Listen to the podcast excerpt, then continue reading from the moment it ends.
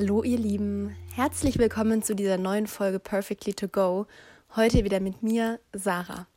Ich möchte heute mit euch über das Thema Gedankenkarussell loslassen sprechen, weil ich mich vor ein paar Tagen die Erfahrung gemacht habe, dass ich morgens aufgewacht bin, viel zu früh, weit vorm Wecker und nicht mehr schlafen konnte, weil in meinem Kopf so viel los war. Also es gab so eine Situation, dass sich ein Professor bei mir gemeldet hat, weil mit einer Hausarbeit was nicht ganz gepasst hat.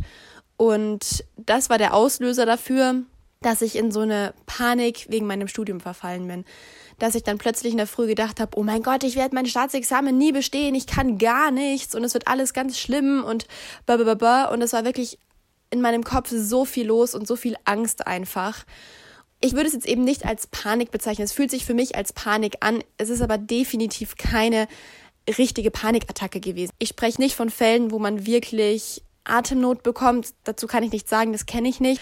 Ich spreche jetzt einfach von Situationen, wo man eben so schon völlig einfach so gefangen ist in seiner Angst und in seinen Gedanken, aber wo es jetzt definitiv noch nicht, ich sag mal, medizinisch wird oder so.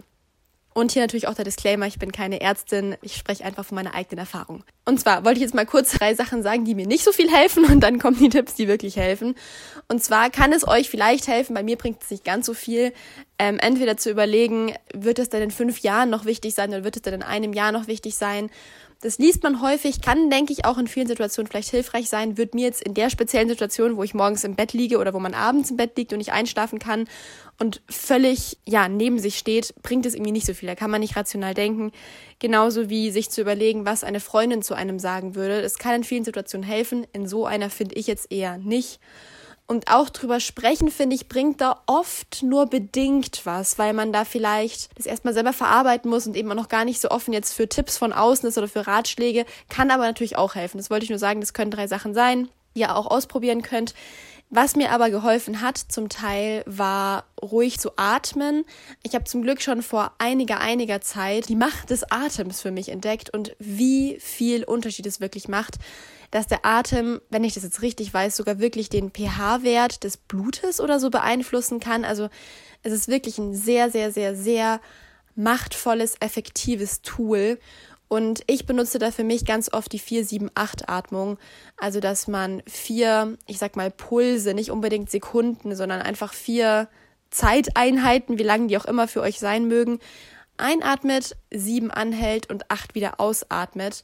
Da würde ich euch den Tipp geben, dass ihr eher durch ein kleines Loch im Mund ausatmet. Also nicht einfach so einfach mit, mit offenem Mund alles raus, sondern eher mit so einem Luftstrahl, so weil mir es dann leichter fällt, die acht Sekunden wirklich durchzuhalten und nicht irgendwie alles eben rauszuatmen und dann irgendwie nach Luft zu ringen und da irgendwie die acht Sekunden oder acht Impulse abzuwarten. Es bringt zum Teil was, aber auch nicht vollkommen. Also ich konnte deswegen trotzdem nicht wieder einschlafen. Ich bin da trotzdem gelegen und habe mir da die schlimmsten Szenarien ausgemalt, wie ich fünf Jahre studiert habe und keinen Abschluss bekomme und alles ganz schlimm wird und alles ganz stressig wird und ich einfach nur Angst habe und wie auch immer. Und was mir, also was mein allergrößter Tipp dieser Folge ist, was mir wirklich extrem geholfen hat in der Situation, war, dass ich mir plötzlich die Frage gestellt habe, was sind die Gründe dafür, dass ich ein gutes Examen schaffen werde? Ähm, ich habe das irgendwo mal gelesen, ich kann euch nicht mehr sagen, wo, dass das Gehirn auf jede Frage eine Antwort findet. Und wenn man sich fragt, warum wird mein Examen oder diese Prüfung oder was auch immer euch gerade Sorgen bereitet, warum wird es ganz schlimm werden, dann wird euer Gehirn darauf auch Antworten finden. Und genauso auch im umgekehrten Fall, wenn man sich fragt, was ist denn gut an dieser Situation oder eben, warum wird es gut laufen, dass das Gehirn darauf auch Antworten findet. Und dann ist mir wirklich aufgefallen, oh, warte mal, ähm, ich hatte bis jetzt im Studium gute Noten. Da, vier Jahre lang, darauf werde ich mich, denke ich, auch verlassen können, dass das auch weiter so sein wird dann ist mir aufgefallen, oh ja, ich habe elf Prüfungen. Ja, drei Prüfungen machen mir wirklich Angst. Aber das heißt, es bleiben noch acht Prüfungen übrig von den elf, in denen ich gut sein kann, wo ich mich fähig fühle. Jetzt auch nicht zu 100 Prozent. Da gibt es auch Sachen, wo ich denke, ah, bin ich eher froh, wenn es vorbei ist. Aber prinzipiell habe ich acht Fächer, wo ich mir keine Sorgen machen brauche. Und so war das dann ganz spannend zu beobachten, als ich mich dann eben gefragt habe, warum wird das gut klappen? Dass ich dann eben ganz viele Gründe gefunden habe. Und das war richtig schön zu sehen einfach. Ähm, was ich euch auch sehr, sehr empfehlen kann, was ich jetzt in dieser speziellen Situation da vor ein paar Tagen nicht gemacht habe, was ich aber auch schon in so einer Paniksituation ausprobiert habe, ist EFT, also die Emotional Freedom Technik. Ähm, das ist so eine bestimmte Klopftechnik, wo man Punkte am Körper, also an der Hand und am Kopf ähm, und auch andere Stellen klopft und dazu bestimmte Sätze sagt. Da mache ich immer das Video von der Laura Marlina Seiler auf YouTube. Das tut super, super gut. Ich hatte das ähm, vor meinem Erziehungswissenschaftsstaatsexamen gemacht. Das war so eine ganz große Prüfung, wo man irgendwie super viel lernen musste und es mega viel Stoff war. Und, ähm, da habe ich das bestimmt, ich glaube, zweimal während, noch während des Lernprozesses gemacht, also in den Tagen davor. Und einmal dann wirklich direkt vor der Prüfung, weil ich in der Früh zu dieser Prüfung gefahren bin und ich habe wirklich fast keine Luft bekommen. Also ich habe nur gemerkt, mein Herz rast und dieses Atmen hat gar nichts gebracht, weil ich einfach nicht richtig atmen konnte. Und dann habe ich mich tatsächlich zum Glück war meine liebe Freundin mit dabei und kannte diese Technik auch. Und dann haben wir uns einfach wirklich gemeinsam in diese Aula von der LMU gesetzt, von der Uni und gemeinsam diese Klopftechnik gemacht und sind dann da gesessen. Ich bin mir schon einigermaßen bescheuert vorgekommen, aber es hat geholfen. Ich konnte dann wirklich, es hat, also ich hatte gar nicht Zeit, ähm, diese, diese ähm, Technik komplett durchzumachen. Die dauert doch ein bisschen, wenn man wirklich drei Runden macht, wie es vorgesehen ist.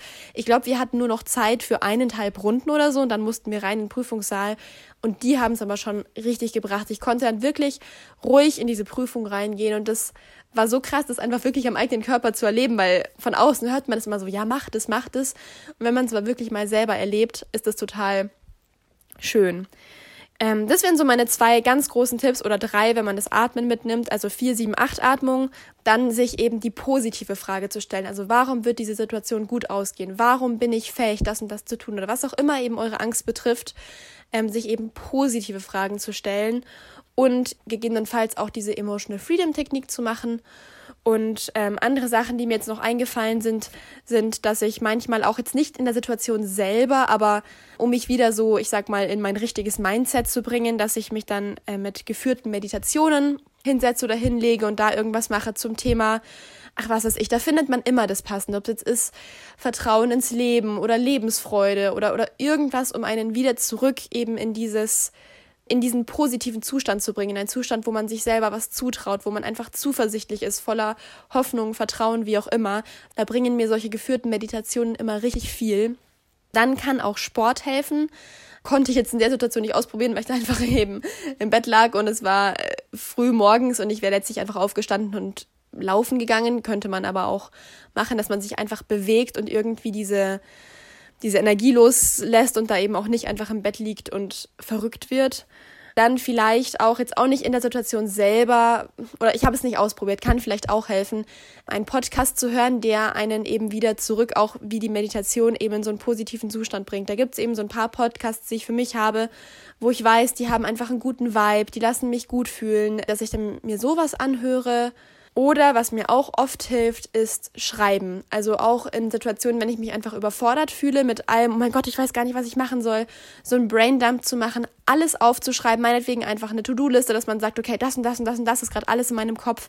Ich bringe das einfach mal aufs Papier oder einfach wirklich Freewriting-mäßig alle Gedanken rauszulassen zu, und auch wirklich dann die Angst zuzulassen, zu sagen, ich habe Angst, dass das und das passiert, ähm, wenn ich durch meine Prüfung falle und da einfach dann auch das mal loszulassen und sich da meinetwegen, man kann sich auch einen Timer stellen und sagen, ich habe jetzt zehn Minuten Zeit, um mich komplett in diese Angst fallen zu lassen und die auch wirklich zu spüren, weil verdrängen ist ja auch nicht gut. Also ist ja auch gut, es einfach wirklich zuzulassen und anzuerkennen, okay, da ist Angst in mir, ich vertraue noch nicht vollkommen, ja, da sind noch Zukunftsängste oder, oder Selbstzweifel oder wie auch immer und ich lasse die auch mal zu und lasse es eben raus.